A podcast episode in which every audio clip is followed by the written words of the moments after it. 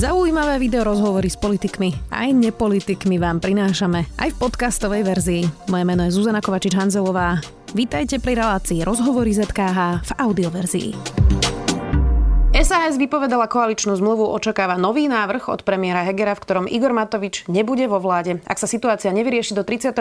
augusta, všetci ministri za SAS podajú demisiu a odídu z koalície. Viac už s ministerkou spravodlivosti za SAS Mária Okolikovou. Vítajte. Dobrý deň. Pani ministerka, tak mm, čo má byť cieľom tohto? Cieľom je vyslať signál, že takto sa vládnuť nemá. Toto je zlé vládnutie.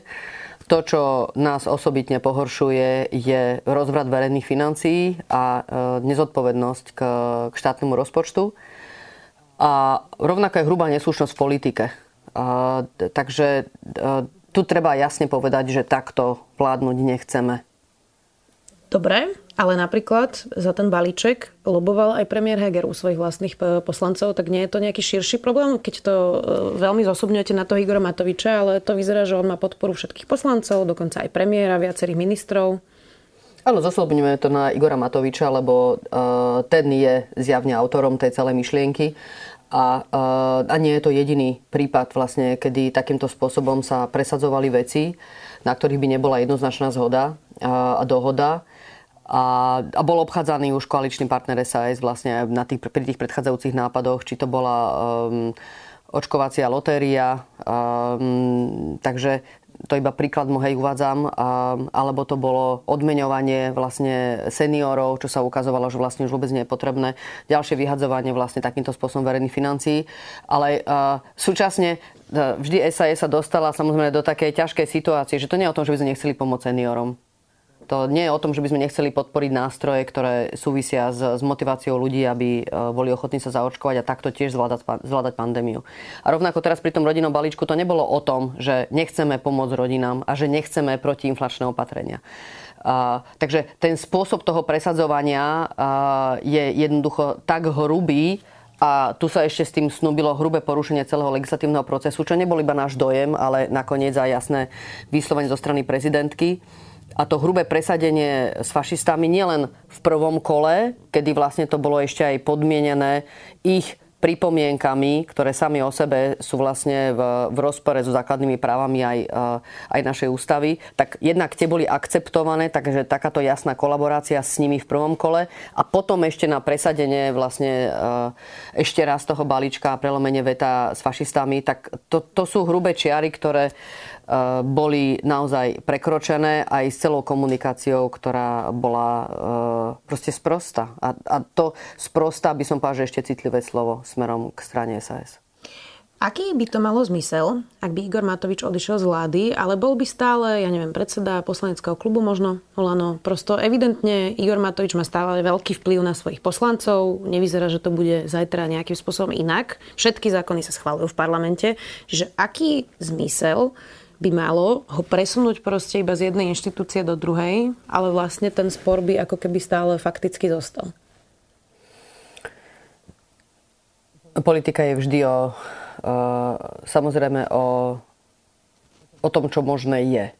A uh, jednoznačne Olano uh, na základe svojho potenciálu z posledných volieb je najsilnejšou koaličnou stranou, alebo teda koaličným hnutím.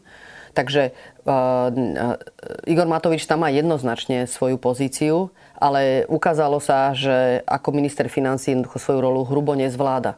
Takže si myslím, že je na mieste žiadať uh, výmenu na tomto poste. A keď sa rozprávame, že ako bude pôsobiť v inej roli, no tak by som povedal, že inú možnosť uh, nemáme, ako uh, ak chceme dať šancu ešte uh, tejto koalícii, ako to skúsiť ešte, keď bude v parlamente. Vy ste dali teda ten termín do 31.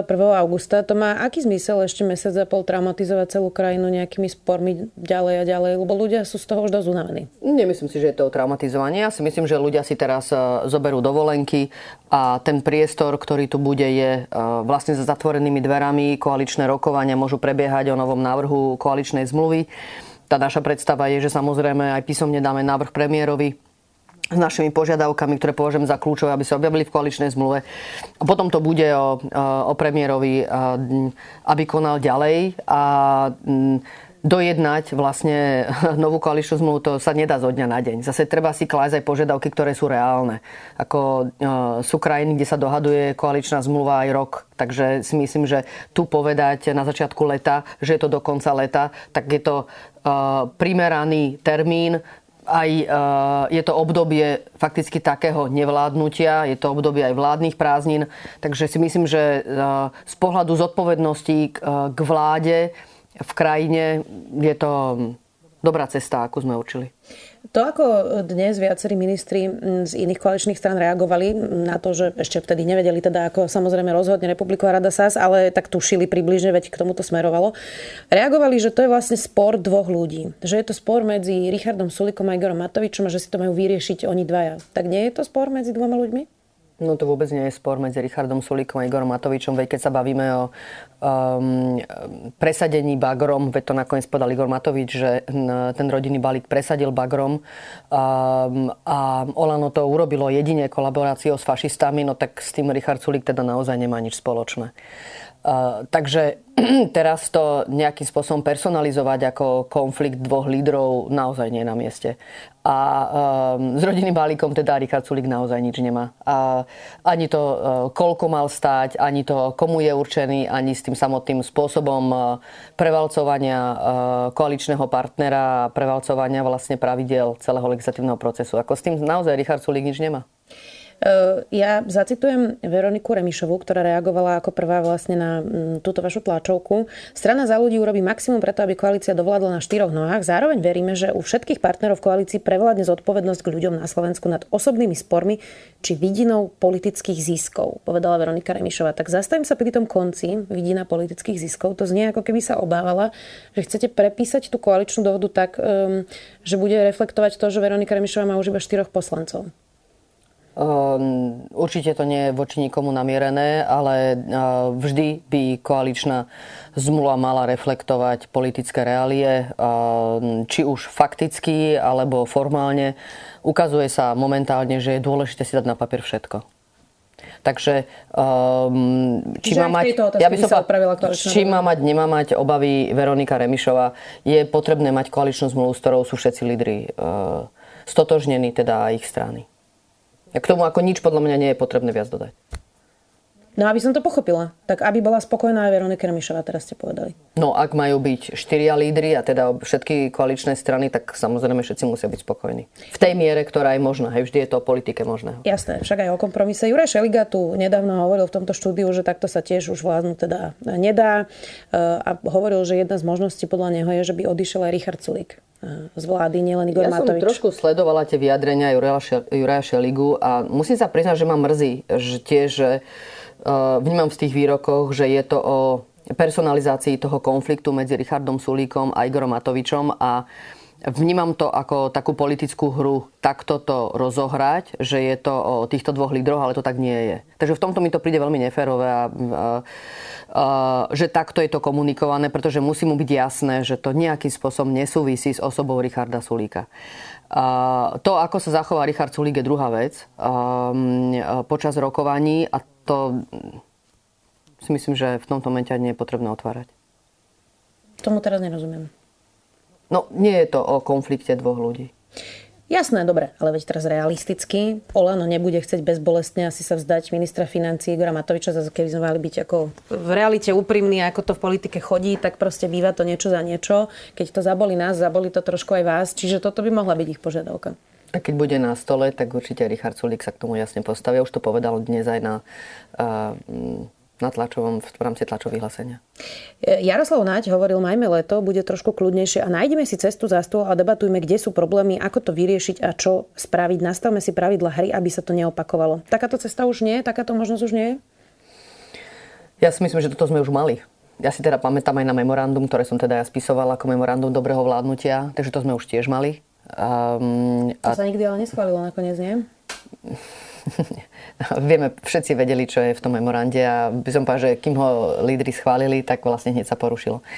A, takže si myslím, že všetci vedeli a všetkým bolo zrejme, že e, čo sú dôležité princípy, e, ktoré sa musia dodržiavať, aby e, tá vládna koalícia dobre fungovala.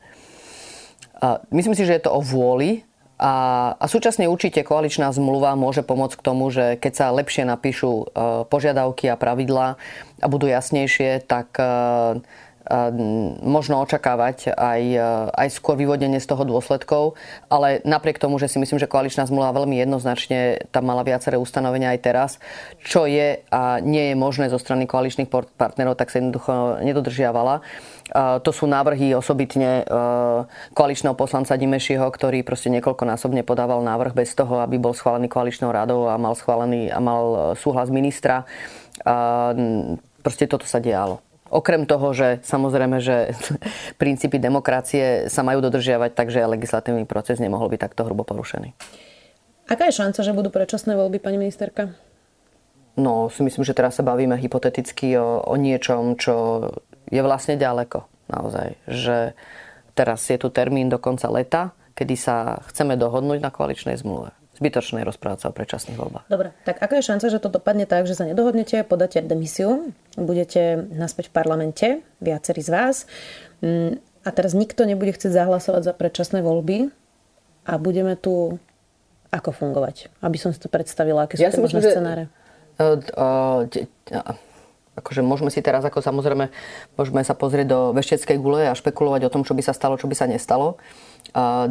Ja si myslím, že pozrieme sa, pozrieme sa na to inak čo sa stane, keď neurobíme nič a budeme akceptovať, že netreba dodržiavať pravidla, netreba dodržiavať legislatívny proces, netreba byť zodpovedný k verejným financiám, môžeme byť k sebe hrubo neslušní, zavádzať, klamať toto je odkaz dnes ľuďom, že toto je normálne a podľa mňa sa to plíživo, plazivo dostáva do domácnosti ľudí ako štandard, ktorý má byť štandardom tejto krajiny.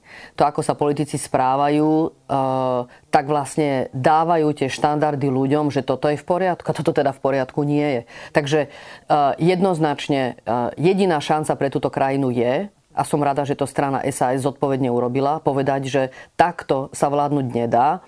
A si myslím, že oveľa horším dôsledkom bolo, keby to neurobila. Lebo by vlastne odobrila takýto spôsob vládnutia, takýto spôsob správania sa. Veď je neakceptovateľné, ak sa nedodržiavajú dohody. Akéhokoľvek charakteru. Aj zákony. Veď my chceme, aby sa dodržiavali. Tak v prvom rade to musia dodržiavať politici. A chceme byť k sebe slušní, no tak sa musia byť slušní aj politici. A nechceme, aby ľudia klamali, zavádzali, aby sa správali k sebe férovo, tak potom sa tak musia správať politici. Ak to nedokážu tí, ktorí sú vo vládnej koalícii, tak to je vlastne odkaz ľuďom, že takto to robte, je to dobrá cesta. Ja to rozumiem, pani ministerka, ale ono sa to nezmení. Tí ľudia tam zostanú stále všetci, len chcete ich ako keby preskúpiť do iných škatuliek, keď to tak nazveme. Čiže prečo by sa zrazu mali správať inak, keď sa zmenia iba škatulky? No, tak ako ste povedali na začiatku, my nevieme, čo sa stane od 1. septembra. Ja to neviem. Uh, ale to, to, čo sme jasne povedali, je, že takto to už nemôže byť. To znamená, žiadame zmenu. Žiadame kľúčovú zmenu aj v rámci zloženia vlády. Áno, myslíme si, že Igor Matovič je teraz stelesnením toho zlého v rámci vládnutia, z na to, ako sa zachoval pri, osobitne teraz naposledy aj pri ochrane, by som povedala, zdravia verejných financií, naozaj nastavenia nejakých protiinflačných opatrení, ktoré vlastne nenastavil, ale presadil si proste svoju, svoj nápad z pomoci rodinám, a bez ohľadu na to, čo to bude znamenať pre verejné financie, bez ohľadu na to, že trebalo okamžite riešiť eh, platy učiteľov, zdravotníkov, a ja by som tam samozrejme rada spomenula justičných zamestnancov, na to sa proste vykašľal, na to nemal záujem riešiť, ale riešil si proste svoj nápad. Takto to proste nemôže byť. Akože takto, e, takto sa vládnuť nedá a ešte využívať samozrejme nástroje e, zavádzania a klamstiev pri presadzovaní svojich predstav. To proste tak nemôže byť. Takže, takže ten signál, že takto nie je dôležitý, a úprimne bez ohľadu na to, čo to prinesie teraz v krátkom čase, pretože ten dlhodobý efekt je kľúčový. Vlastne ten náš odkaz je, že nejde len o výsledok, že niečo presadíte, ale kľúčová je cesta. To znamená, nejde teraz o to, či ste úspešní, ale kľúčové je, či ste sa tam dostali čestnou cestou. Akože toto je ten dôležitý signál povedať ľuďom. Takže keď sa ma pýtate, čo bude 1. septembri, ja neviem. Ale bala by som sa, čo bude po 1. septembri, ak by sme teraz toto neurobili. Ak by sme jasne nepovedali, že takto vládnu nechceme. E, predpokladám, že teraz nastane dve veci. Skúsim si teda zaveštiť v tej gule, o ktorej hovoríte. Prvá, že Igor Matovič povie, že toto je puč s prezidentkou proti nemu Dohadovali ste sa so Zuzanou Čaputovou? No, akože uh, myslím si, že, že v tomto asi vieme veľmi dobre pri tomto stole, že toto bola konšpirácia od začiatku a klamstvo. A samozrejme, že je to klamstvo aj teraz. Nikto sa s nikým nedohadoval uh, s pani prezidentkou o ničom. Uh-huh. Uh, no a druhá bude, že Igor Matovič bude predpokladom útočiť na SAS, lebo to už robí niekoľko mesiacov, že povalili ďalšiu vládu. On hovorí teda vždy, že tretiu už, lebo ráta tam aj tú svoju vlastne, keď bol premiérom. Uh, tak uh, nebude toto bilak, ktorý už nezmie sa zo seba?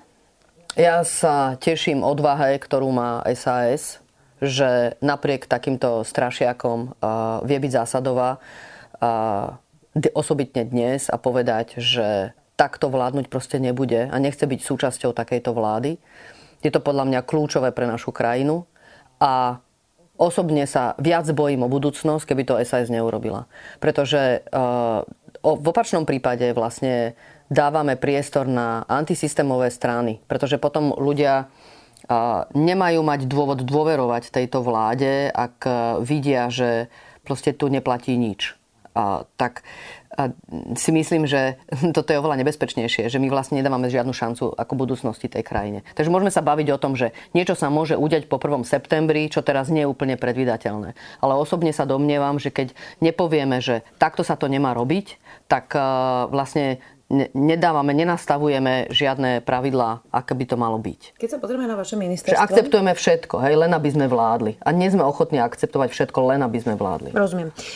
Keď sa pozrieme na vaše ministerstvo, e, čo bude so súdnou mapou? Vás čakajú teraz dôležité kroky, od januára sa to celé e, spúšťa, je to podstatné pre tú reformu. E, čiže ak by sa stalo teda, že podáte tú demisiu, tak aj súdna mapa je pase? Robím samozrejme všetko preto, aby som e, nastavila dobré procesy v rámci justície, aby to justícia zvládla k 1. januáru. Takže um, využívam by som povedal každý deň na to, aby som sa venovala uh, tomu, čo justícia potrebuje. A No akože môžete sa pýtať samozrejme na moju bolesť srdci, že nebudem môcť dobre nastaviť justíciu k 1. Uh, januáru, čo je kľúčové, ale na druhej strane musím sa pozerať na krajinu ako celok. A uh, urobím všetko pre justíciu, aby to zvládla, ale na to, aby sme to zvládli ako krajina, tak tento signál sme museli dať. Koľko by ste potrebovali ešte času, aby ste to vedeli nastaviť?